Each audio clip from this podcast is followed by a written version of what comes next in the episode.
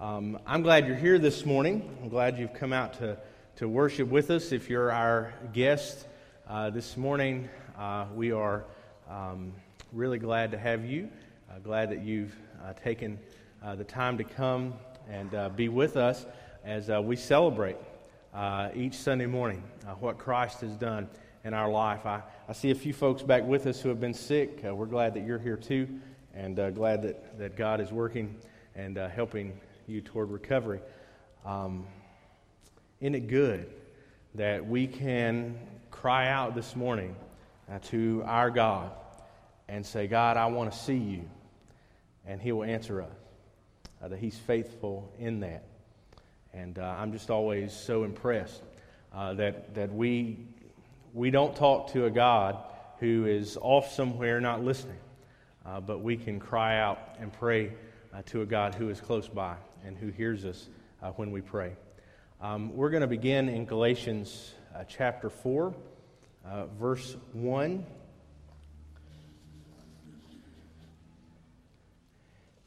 And if you would like to this morning, I invite you to stand with me in reverence to God's Word. Galatians chapter 4, beginning in verse 1. Paul writing here says, I mean that the heir, as long as he is a child, is no different from a slave. Though he is the owner of everything, but he is under guardians and managers until the date set by his father. In the same way, we also, when we were children, were enslaved to the elementary principles of the world. But when the fullness of time had come, God sent forth his Son, born of a woman born under the law, to redeem those who were under the law, so that we might receive adoption as sons. And because you're sons, God sent his Spirit of his Son into our hearts, crying, Abba, Father. So you no longer are a slave, but a son. And if a son, then an heir through God. Formerly, when you did not know God, you were enslaved to the, those that by nature are not God's. But now that you, that you have come to know God, or rather to be known by God, how can you turn back again to the weak and worthless elementary principles of the world, whose slaves you want to be once more? You observe days and months and seasons and years. I'm afraid I may have labored over you in vain. Brothers, I entreat you, become as I am, for I also have become as you are.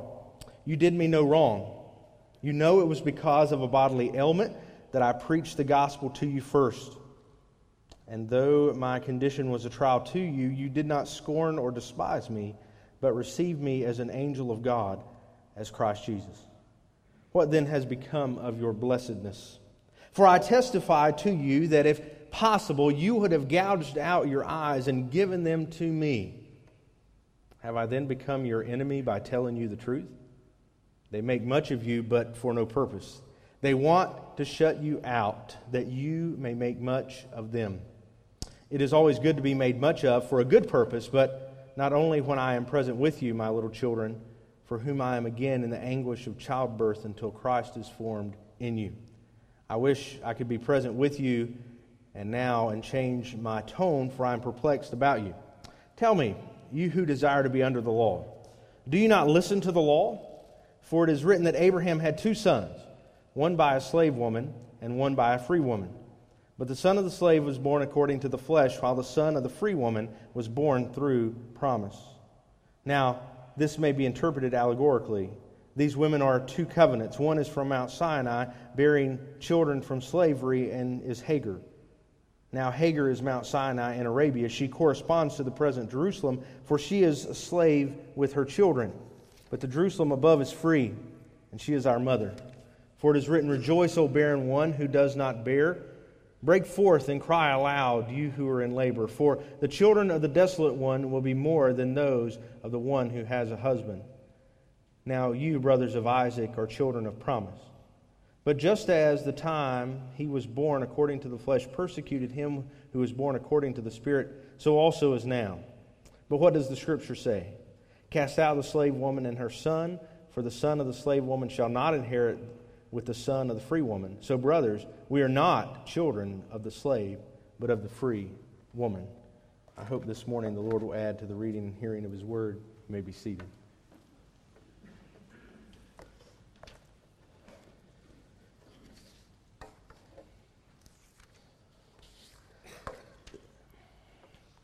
This morning, I, I want us to think for, for the few minutes that we have together about the two options that we have. And we've been presented with these many times over the last several weeks, but um, I think this passage in particular really makes some things clear that are important for us as we live in relationship with Christ and as we live in relationship with one another. We, we have this great grace, this great mercy that God has given us. It, it gives us the freedom to live with Him and for Him and in Him. It, it gives us this freedom, as, as Paul mentions early on, that, that the Spirit of Christ is in our hearts and we can cry out to God, not in a formal setting where we think we have to get high and mighty with our prayers, where we think we need to drop back 400 years in the words that we use so that we can speak appropriately to God. But rather, we are given here an amazing freedom that we can speak to God and we can call him Father. Not Father in some formal sense, but almost in the sense of calling him Daddy. That we can have that intimate, personal relationship with God. And the unfortunate thing that sometimes happens is that we want to part with that intimate relationship. That relationship where God comes up beside us and sometimes has to urge us along like our dad would, and sometimes urge us swiftly and painfully to our backside. We want to somehow lose that for some stiff and formal relationship where we, we feel like we, we can't come to God. We, we feel like that we aren't worthy to come to God. If you have that feeling, you're not alone because it's not an abnormal feeling, except if we are in Christ, God has told us, You are now worthy to come to me. So it's not some self righteous thing where we, we think we're worthy, but God has told us we're worthy. I want us to look this morning at, at eight things that this passage tells us that I think will encourage us to, to, to put away those, well, he calls them those elementary principles and to embrace and accept and love the grace that God has given us. And I want us to do it in this measure. I believe this morning that it is absurd for us as believers to try to take ourselves and put ourselves under the law. You've heard about that countless times over the last few weeks, but I believe it's absurd.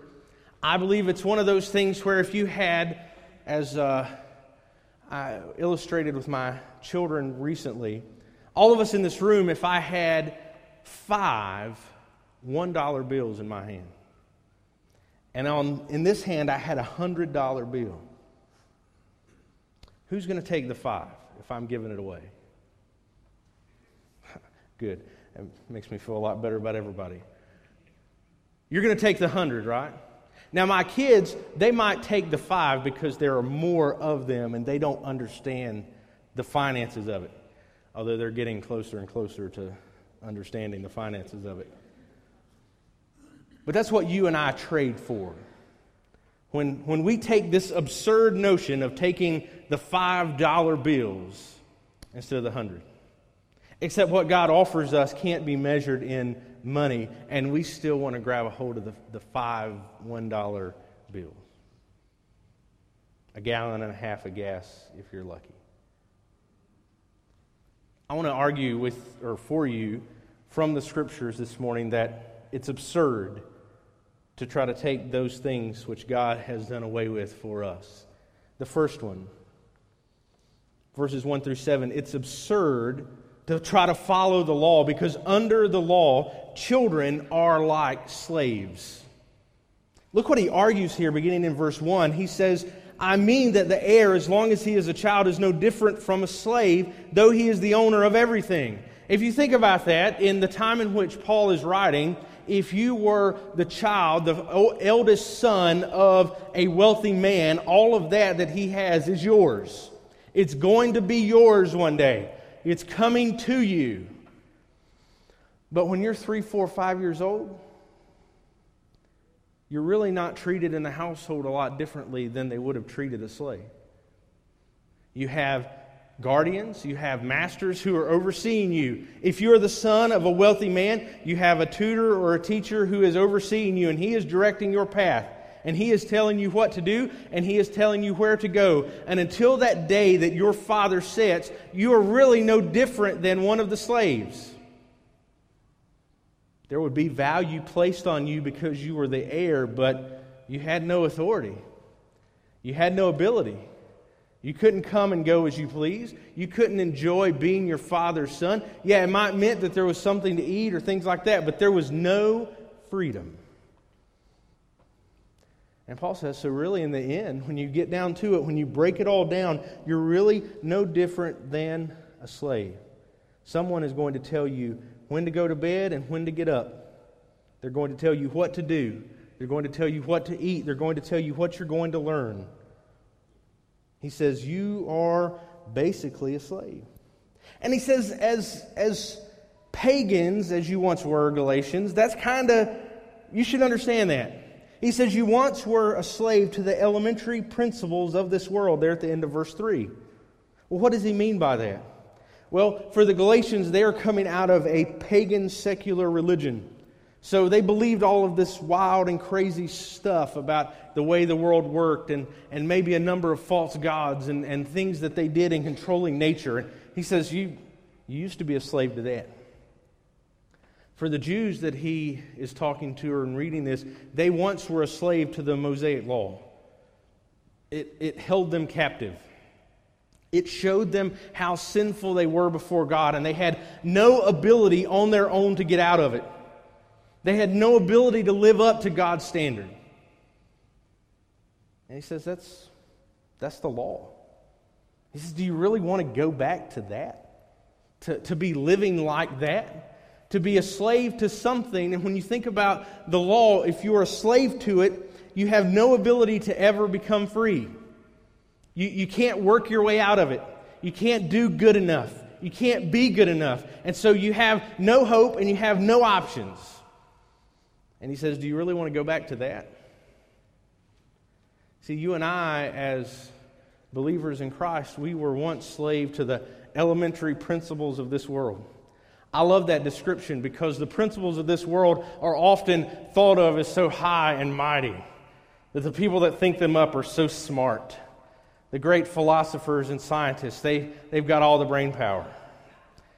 And Paul says, well, they're the elementary principles of this age. If you've ever been around kindergartners, you realize they don't know much. I mean, I've got two, and they don't know much. And when they get to first grade and second grade, even though they have thought by that time they know everything, they don't know much. And that's what Paul says. He says these are basic principles. Do you really want to be a slave to those things again? We as Christians have been freed from that. We have been freed from those elementary principles. He says we're no longer slaves, but look in verse 7. So you're no longer a slave, but a son. And if a son, then an heir through God. We've been elevated, almost like we've matured. No longer a child, no longer the child who is protected by a guardian, and Paul is thinking here of the law, but, but a son, a prince, a princess of the king. We have been elevated to an heir of God. When we decide that we're going to go back in and we're going to try to work it out ourselves. We're going to try to do it on our own. We're going to try to make it on our own. What we do is we reduce ourselves back to elementary slaves. We reduce ourselves back to the, the ignorance that we were once in when we did not know Christ. Paul says, Why would you want to do that? You've been set free by God. He has redeemed us out of slavery and has adopted us as sons. Why? Why would we want to go back? Why would we want to impose that on anyone? The law is absurd because under the law we live as slaves. Number two, it's because under the law we will not know God. Look in verse 8. Formerly, when you did not know God, you were enslaved to those who were by nature, or who by nature are not God's. But now that you have come to know God, or rather be known by Him, how can you go back? He says, before you didn't know God.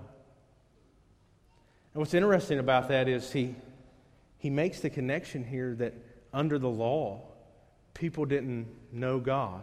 Now, I don't want to say that if you read the Old Testament, you see that people don't know God. That's obviously not what he's talking about. But if you go back and look at the Old Testament, how did people have fellowship with God? Well, they had to go to somebody. Except for a very select few that God had a personal relationship with, you had to go to somebody. You had to go seek someone out. You had to go hear a word from a prophet. You had to go to a priest and, and beg and plead with him. Will you go beg and plead with God for me? They didn't really know God. I mean, look at what happens when God's presence appears on the mountain there in, in the book of Exodus. We see that the people are scared, they, they run away. Matter of fact, they say, we, we don't, God, don't come back to, and talk to us. Come back and talk to Moses, that's fine, but don't come talk to us. We, we can't take it. We can't handle you talking to us. Paul says, listen, you formerly did not know God, and now you do know God. Not because you figured out who He was, but because He came to know you. See, if we, if we want to be under the old way, if we want to do things the old way, we don't get to know God. That's kind of the choice that you have to make. I mean, it seems kind of easy to me. On one hand, you know God, on the other hand, you don't know God. And that's what he lays out for them. They did not know him. They knew their pagan religions, they knew their rituals. They, they did not know who God was. But they, they found out who he was. Paul came to them and he preached the gospel to them, and they knew God. But if they turned back to the law now, they would not know God. He would be foreign to them. They would have to do their rituals, they would have to do their activities, they would have to try to keep the law, and then, then they, well, they would still be where they're at. They wouldn't know God. We as believers have come to be known by God. God didn't hear about us because we were doing something great. He, he didn't look down in Burke County and go, hey, that guy right there, he's doing something good. I want to get to know that guy. Hey, this girl over here, she's, she's doing a lot for the church. She's involved in missions. She's really active. I want to get to know her. Now, God looked down and He said, That's mine. And He said, He's mine. And she's mine. That one over there, he's mine. I'm going to call that one right there, she's mine. That's what God did. God called us to Himself. And and Paul says, Why would you want to go back from that? Why would you want to turn away from the God who has called you? To me, that sounds absurd, but that's exactly what they were doing. They were beginning to turn away from what they had been told. They were beginning to turn away from the God who loved them and cared for them. And Paul saw it as absurd. If we want to put ourselves under the law, we become like slaves. We will not know God. And thirdly, we'll worry about those things that aren't really important. Now, we're guilty of this, anyways. You and I, as human beings, are very guilty of worrying about things that aren't really important. Like we, We get worked up over stuff that just doesn't really matter. And I'm not talking about things that, that, that aren't serious, like, yeah, you know, I'm looking at, I, I love football. You'll find this out, especially as August and comes around. Um, I look at football news every single day. Without fail, every single day, I look and see what's going on in the NFL, and what I see is the Panthers are not signing enough free agents. And they need to be signing more players because we were really bad last year, and we need to be a lot better this year. And I worry about that because I hate to see them lose, and you get really bad sermons when the Panthers are doing really bad. Preach on hell and sin and stuff like that. But I'm not even talking about things that really don't matter, like football. And I, I can't believe I just said that, but I did. But like we worry about things that we can't even control. We worry about our children and we worry about our finances and we worry about our future. And there is, there is, those are important things, but we can't do anything about it. We can't do anything to give ourselves even one more day. Well, what Paul is pointing out here is they begin to worry about things that don't even matter as much as your family and your finances and your future. He says, beginning of verse 9b, he says, How can you turn back again to the weak and worthless elementary principles of the world whose slaves you want to be once more? You observe days and months and seasons and years. I am afraid that I may have labored over you in vain. He says, on one hand, they're turning back to these elementary principles that they once left. The Galatians here again, as, as pagans, they're, they're turning back and worrying again about those gods that they had looked at before and those traditions that they had kept before. But now also in verse 10, he says, But you observe days and months and seasons and years. And you go, Well, preacher, I, it's Sunday and it's 2013 and it's April and spring is finally here. Hopefully. But what he's talking about here is they are observing the ritual days of the Jewish feasts. They are, they are keeping the Jewish law. They're worried about celebrating the Passover. They're worried about celebrating Yom Kippur, the Day of Atonement. They're worried about celebrating these things. And he's like, why? You're not even Jews. You're not, you're not even, you're, you're Gentiles. You've been saved by this. this. This has no power. If you have been saved by grace, you can't be saved by works. It doesn't work. It doesn't, it doesn't compute. He says you can't have both, but that's what you're trying to do. You're trying to live and kind of mix all this stuff together. And, you know, we we're really good about doing this as Americans. Like, there are Christians who I'm sure if you got deep down with them and they got honest, you know, you, the 4th of July is a Christian holiday. I mean, there's, there's people, come on, let's be honest. Thanksgiving is one of the Christian holidays.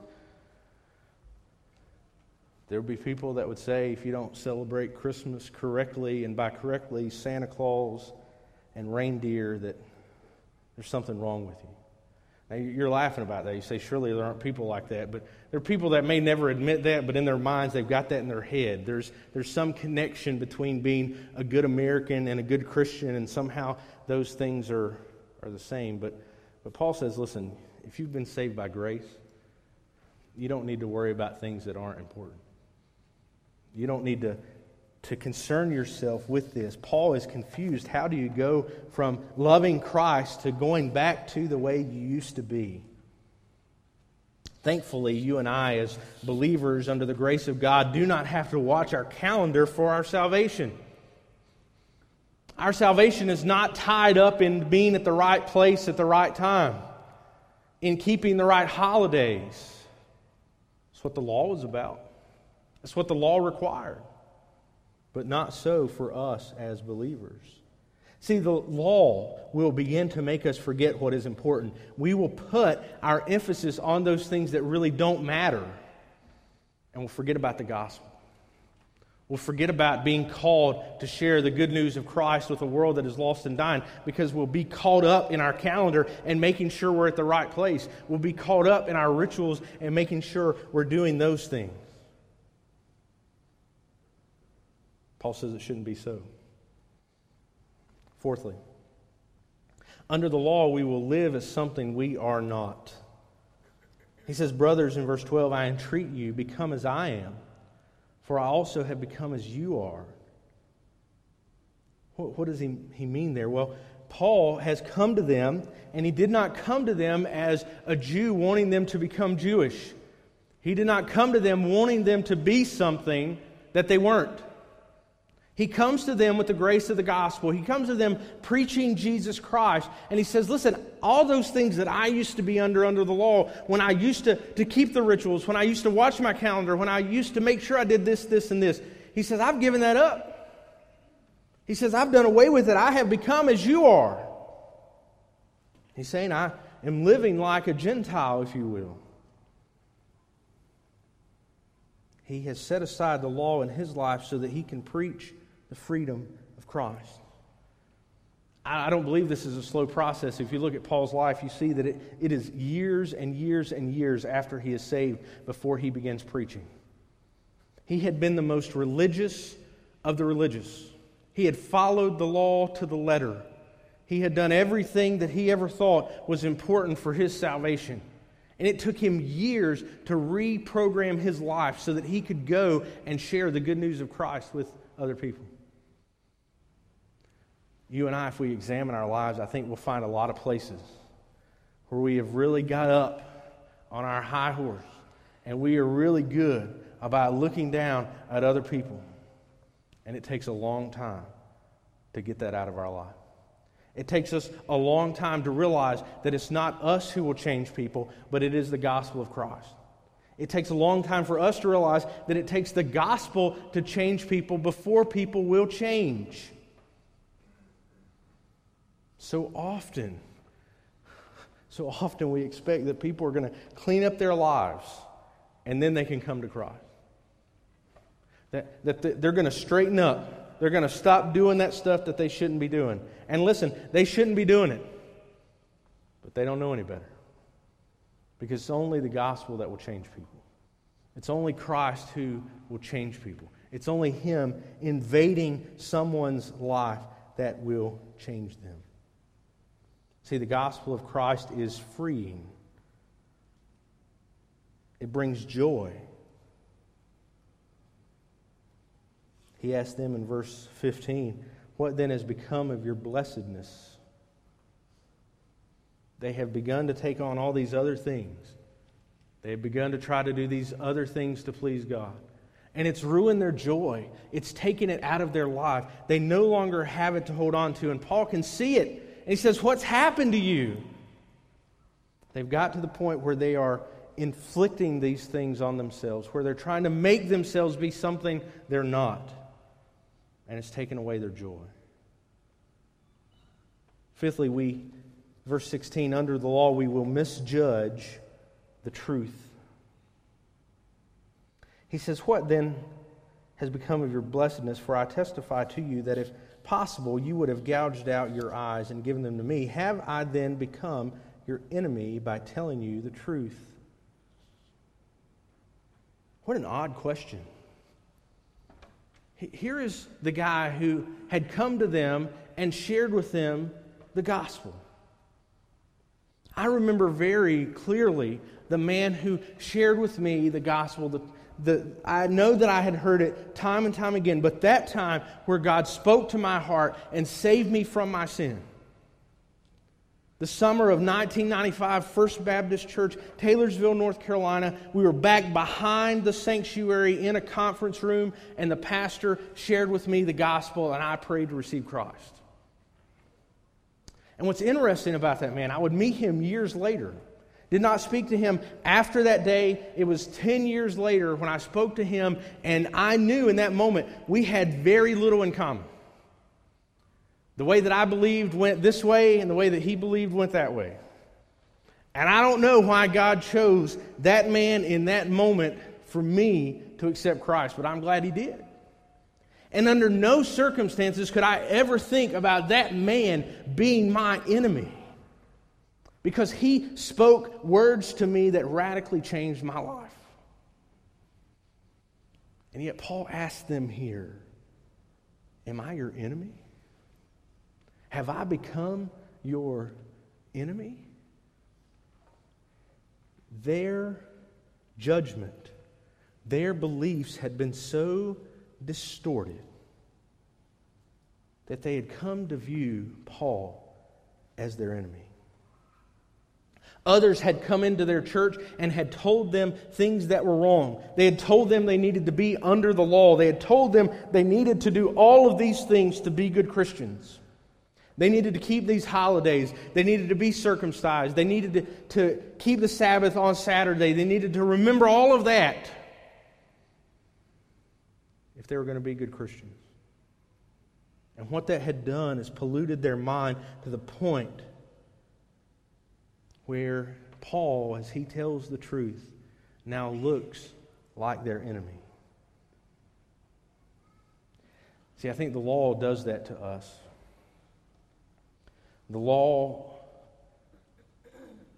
if we let it penetrate our heart where the gospel is supposed to be, if we try to impose our rules or our regulations on people who don't know Christ, if we try to impose things on people for their salvation, I, I think what it begins to do is it distorts the truth for us.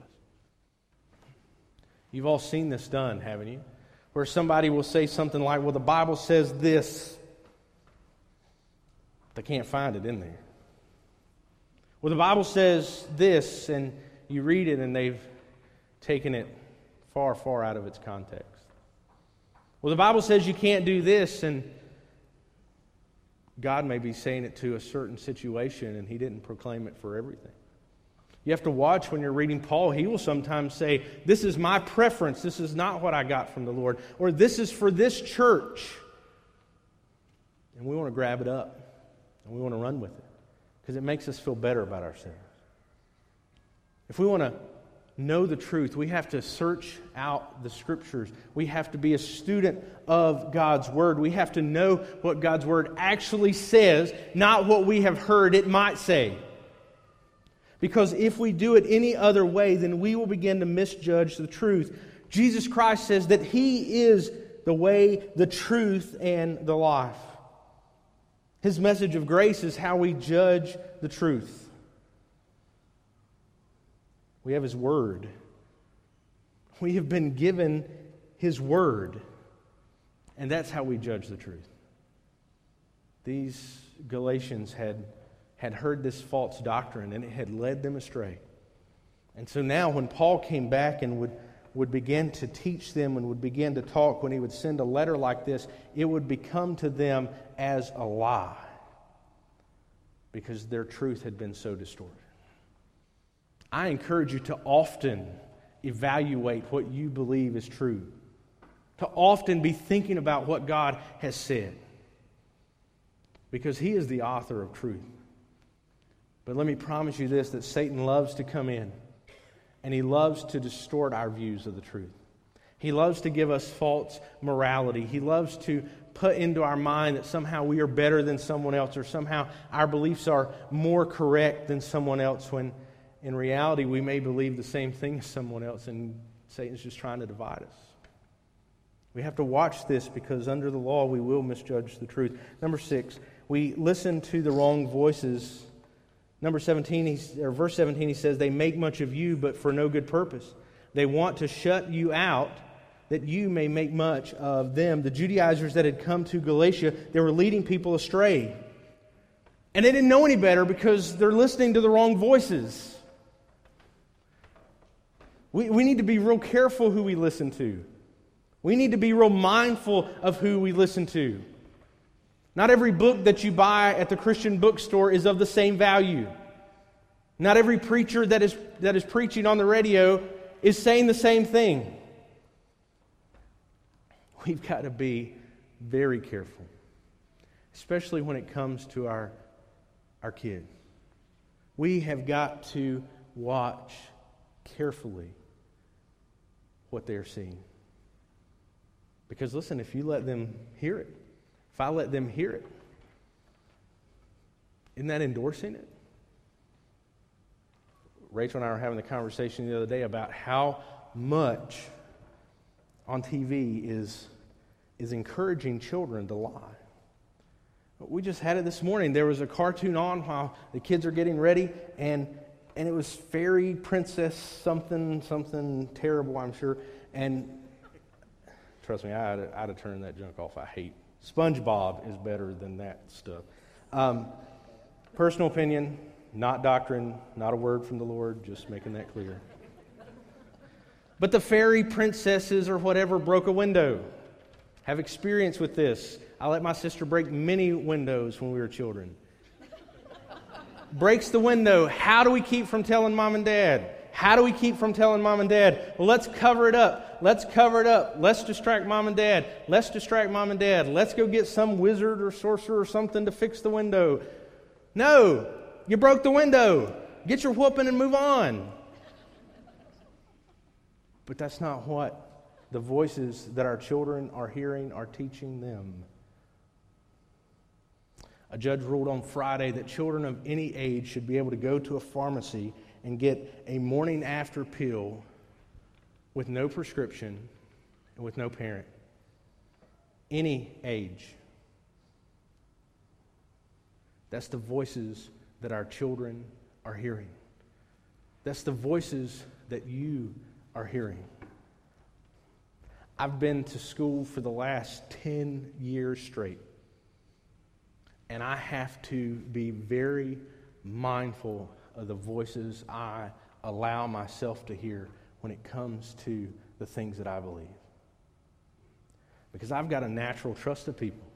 I want to believe that because someone's got doctor behind their name or, or professor in front of their name, that they should be telling the truth when the reality is many times they are not. We have to watch that.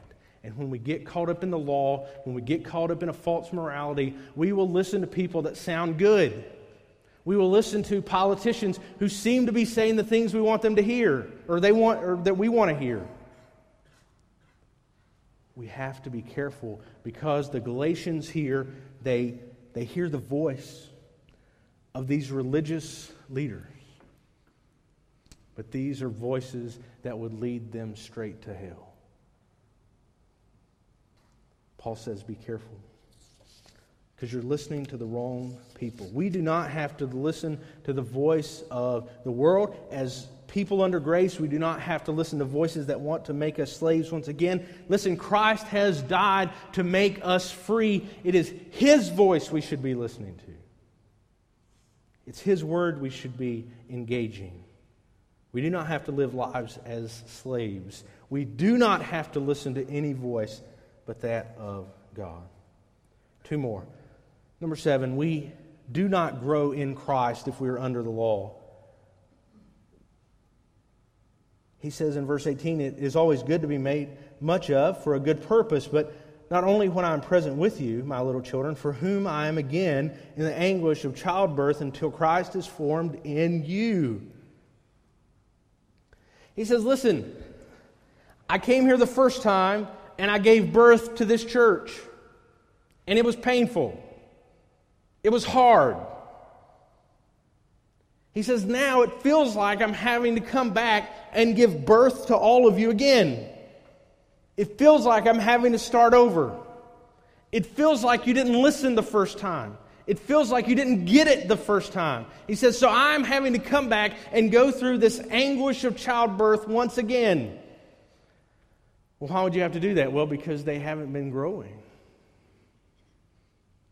You know, in John chapter 3, Nicodemus comes to Jesus at night, and Jesus tells him he must be born again. He says, How does a grown man enter a second time into his mother's womb?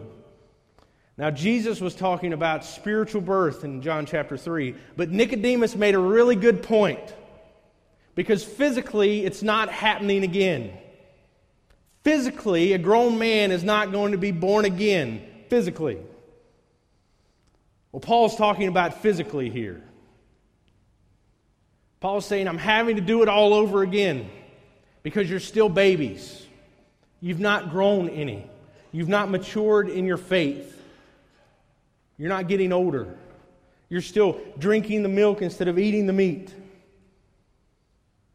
That's what happens when we get under the law. That's what happens when we begin worrying about things that really don't matter. That's what happens when we begin uh, doing the things that aren't important. We don't grow. We don't mature in Christ. We don't become what He wants us to be. We, we, don't, we don't get bigger. We don't get uh, more powerful. We don't get stronger. We, we don't do those things because we're not growing. So that's kind of the options you got. What's odd is those people that, that live under the law, that, that live under all these rules that they have set for themselves, they, they seem like they're awfully spiritual. We may even point to their life and go, man, they got it all together. You know, look at him. I mean, he's at church every time the doors are open. He, he, he gives. He loves his wife. He loves his kids. They, they seem to be doing great, but, but what you don't realize is he's not really growing in his faith because he's, he's letting all that be enough. See, growing in your faith means that naturally you want to be at church more. You want to give to the things of God. You want to love your wife. You want to love your kids. Growing in Christ means all of those things and a million times more. But when we just want to do those things. I'm just going to, I'm going to be good to my kids. I'm going to be good to my wife. I'm going to be at church three weekends a month. That ought to be good enough. When we set those as our, our rules, they, they've got nothing. We don't, we don't grow. But in Christ, we, we should be growing. Living in Christ is about growing in Him. We learn and understand who He is. When those voices come at us from the world, we repel them because we know that they're incorrect. We know that they're wrong. We should grow in such a way that we're not distracted by the law. We are focused like a laser on the gospel. We are focused on our mission in this world. Again, if, if you're focused on Christ, doesn't seem like there's a lot of distractions to get you into those things that you're trying to avoid by keeping the law. It's kind of hard to treat your wife poorly when you're focused on the cross. It's kind of hard to be a bad parent when you're, when you're focused on the cross. It's, it's kind of hard not to be in church and fellowship with believers when you're, you're focused on the cross. That's where it's going to lead you.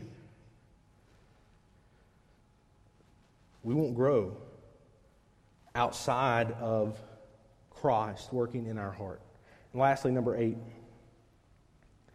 Under the law, we're going to get distracted from the promise.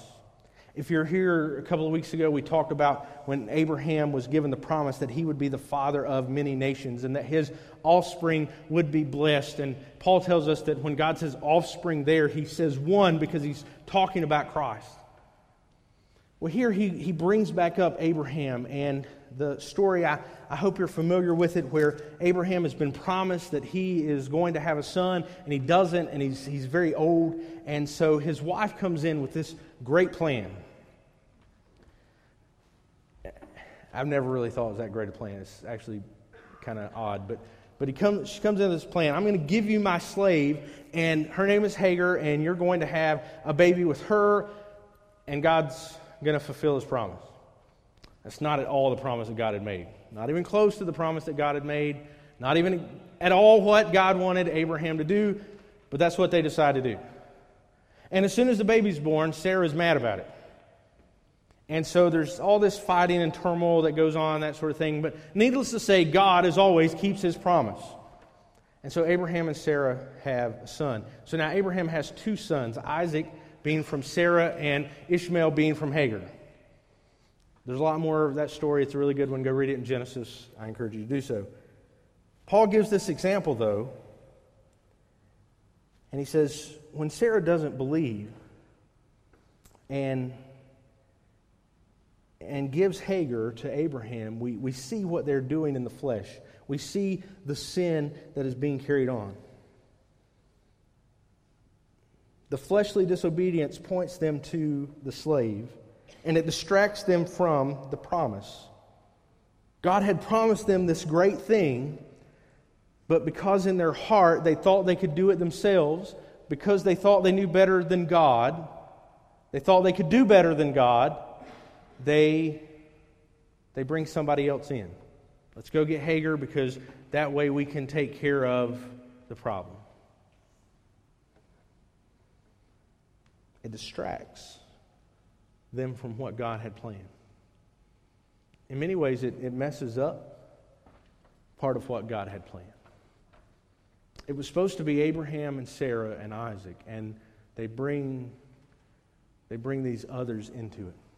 They bring something else into it. They, they, they get distracted from what God has promised them, this great thing that God has said, I'm going to give you, and they go off and do something else. We need to be careful that we do not get distracted from the promise.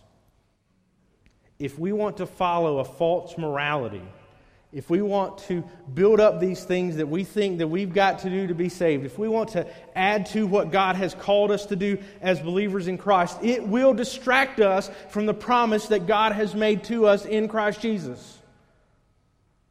We'll get caught up in doing that.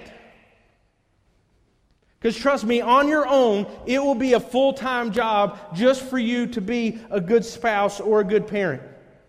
It will be a full time job for you not only to do your job, but to be a good employee. It will consume you simply trying to do that. If you want to be a good church member, that's going to take all of your time for you on your own to be a good church member. So if you want to do those things for yourself, you're going to make for yourself an infinite number of full time jobs, and you in the end will fail at each and every one of them. Or we can stay focused on the promise.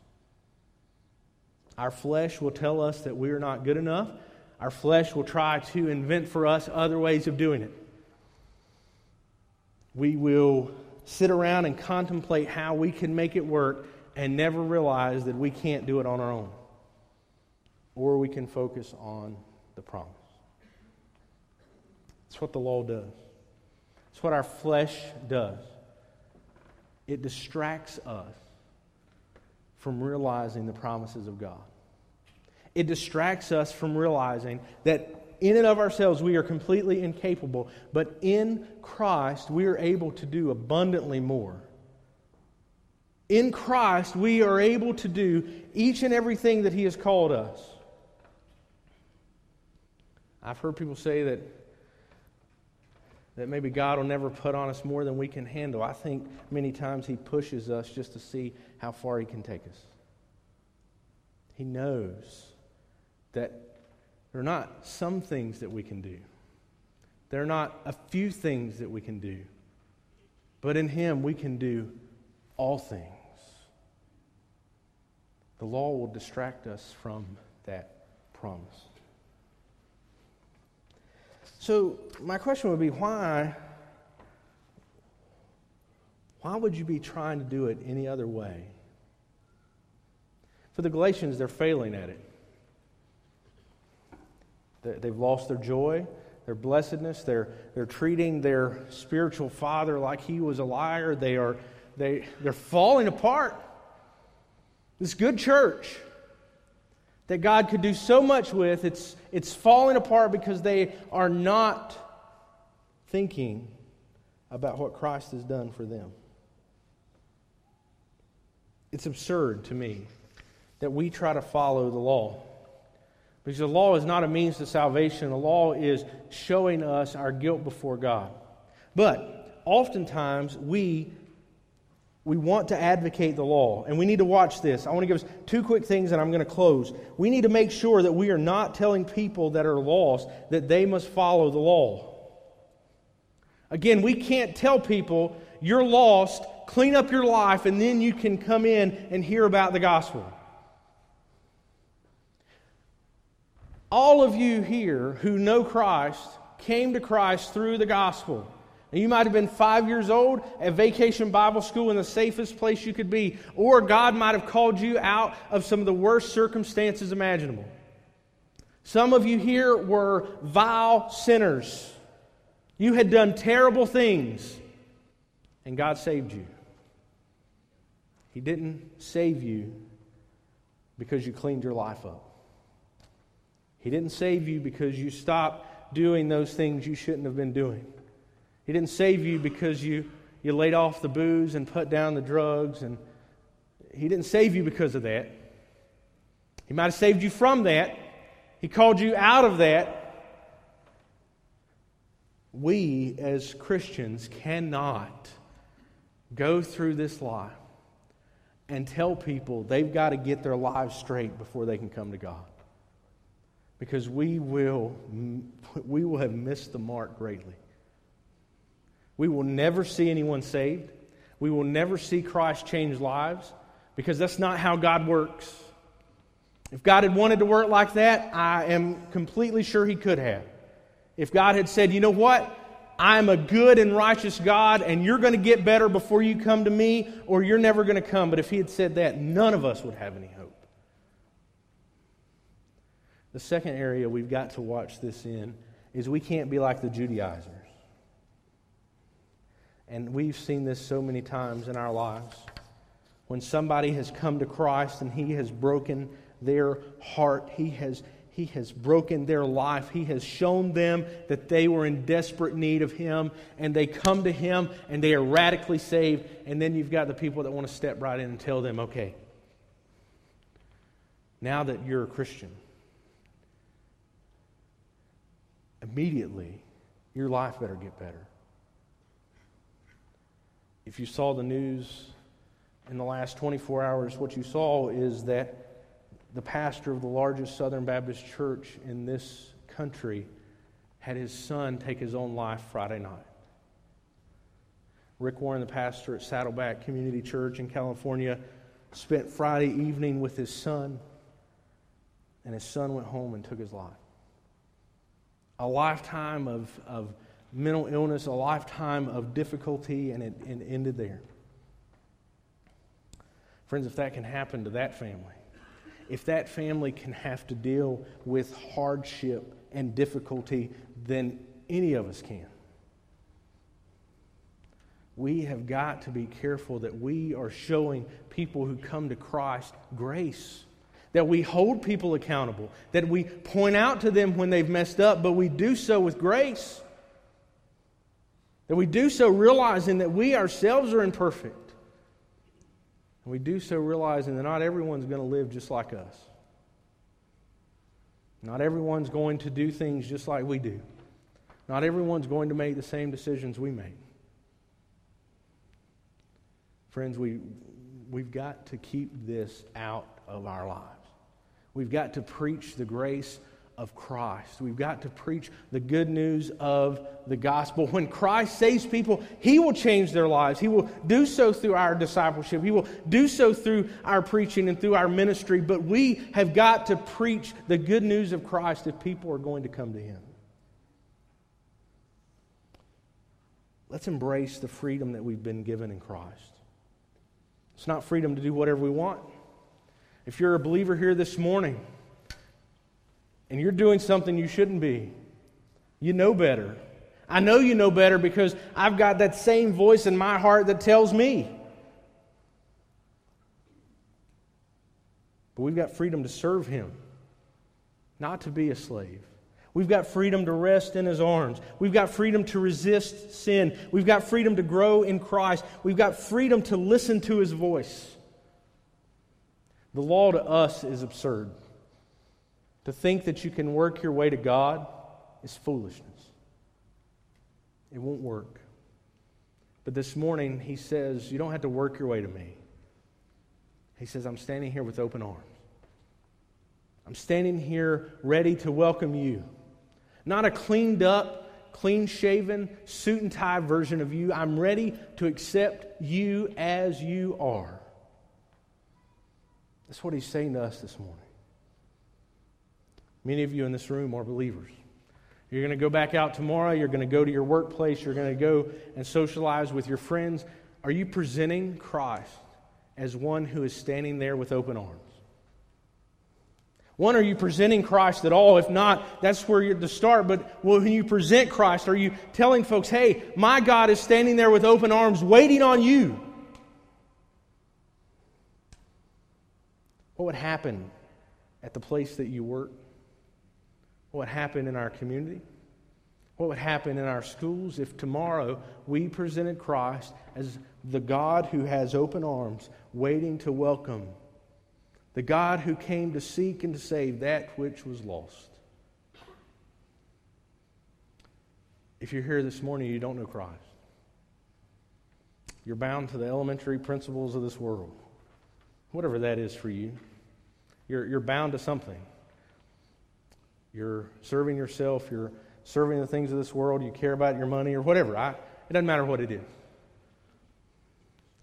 This morning, God stands with open arms waiting for you.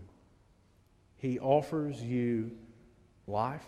He offers you grace. He offers you peace. He offers you forgiveness. He offers it no matter what you've done. This morning, would you come to Him? Would you come to Him broken? Would you come to Him unable to do it on your own? Would you come to Christ? Will you pray with me? Heavenly Father, God, we are.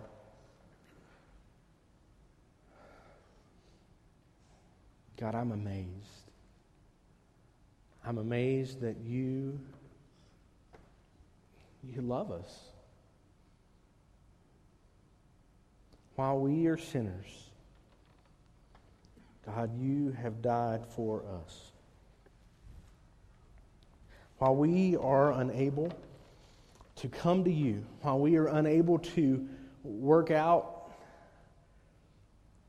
anything, when we're unable to, to, to work our way to you, to, to crawl our way to you, to walk our way to you, while we're unable at all, Your word reminds us that you have come to know us, that you have called us. God, I, I pray that you're speaking to hearts this morning. You're speaking to the hearts of believers who, who need to present you as the God with open arms. God, you're speaking in the hearts of those who, who need to run to you now that your arms are open. They need to, they need to come to you this morning. They need to, to fall on their face and ask for your love and your forgiveness. They need to trust in your grace. God, there are those here, and I pray that you're speaking to them. God, we're grateful that you're so good, that you're so mighty, and God, that you save sinners like us. And we pray this in Christ's name. Amen. We're going to sing a song of, of invitation, and an invitation not to just come up to the front or to talk to me, but an invitation to respond to God's word. He has called us to go into the world in which we live and present His good news with a world that is lost and dying. And if you are here this morning and you know Him, that is your responsibility. It is my responsibility. It's what God has called us to, to be a light into the darkness. And so often we, we resist that because we see the ugliness around us, we see the world around us, and we see their darkness, and we just we don't know how we could tolerate it. But God has said that He is the one who speaks into the darkness. Would you respond? Whatever way God is speaking to you this morning as we sing. Well, uh, it was good to see you this morning, and uh, got. Um, go ahead and grab these. We got some good news uh, this morning. Um, Paul and Vanda and Ty are coming this morning to uh, unite with our church in membership, and uh, we will uh, be submitting their names to you on the at the next at the next business meeting coming up in in a little while. but they have come this morning. Been been coming here uh, a lot longer than I have. And uh, so, uh, uh but I trust that you're going to welcome them, and uh, we're glad that have, they have made that decision. And I want to encourage you if you are a regular attender here and uh, you are not a member, I would love to sit down with you sometime and talk to you about becoming a member. It may not seem to be that important of a thing to you, but I, I want to promise you that being a member is more than now you're in that pool of candidates to get conned into being on some committee. Uh, we don't have committees, we have teams. I mean, it's completely different.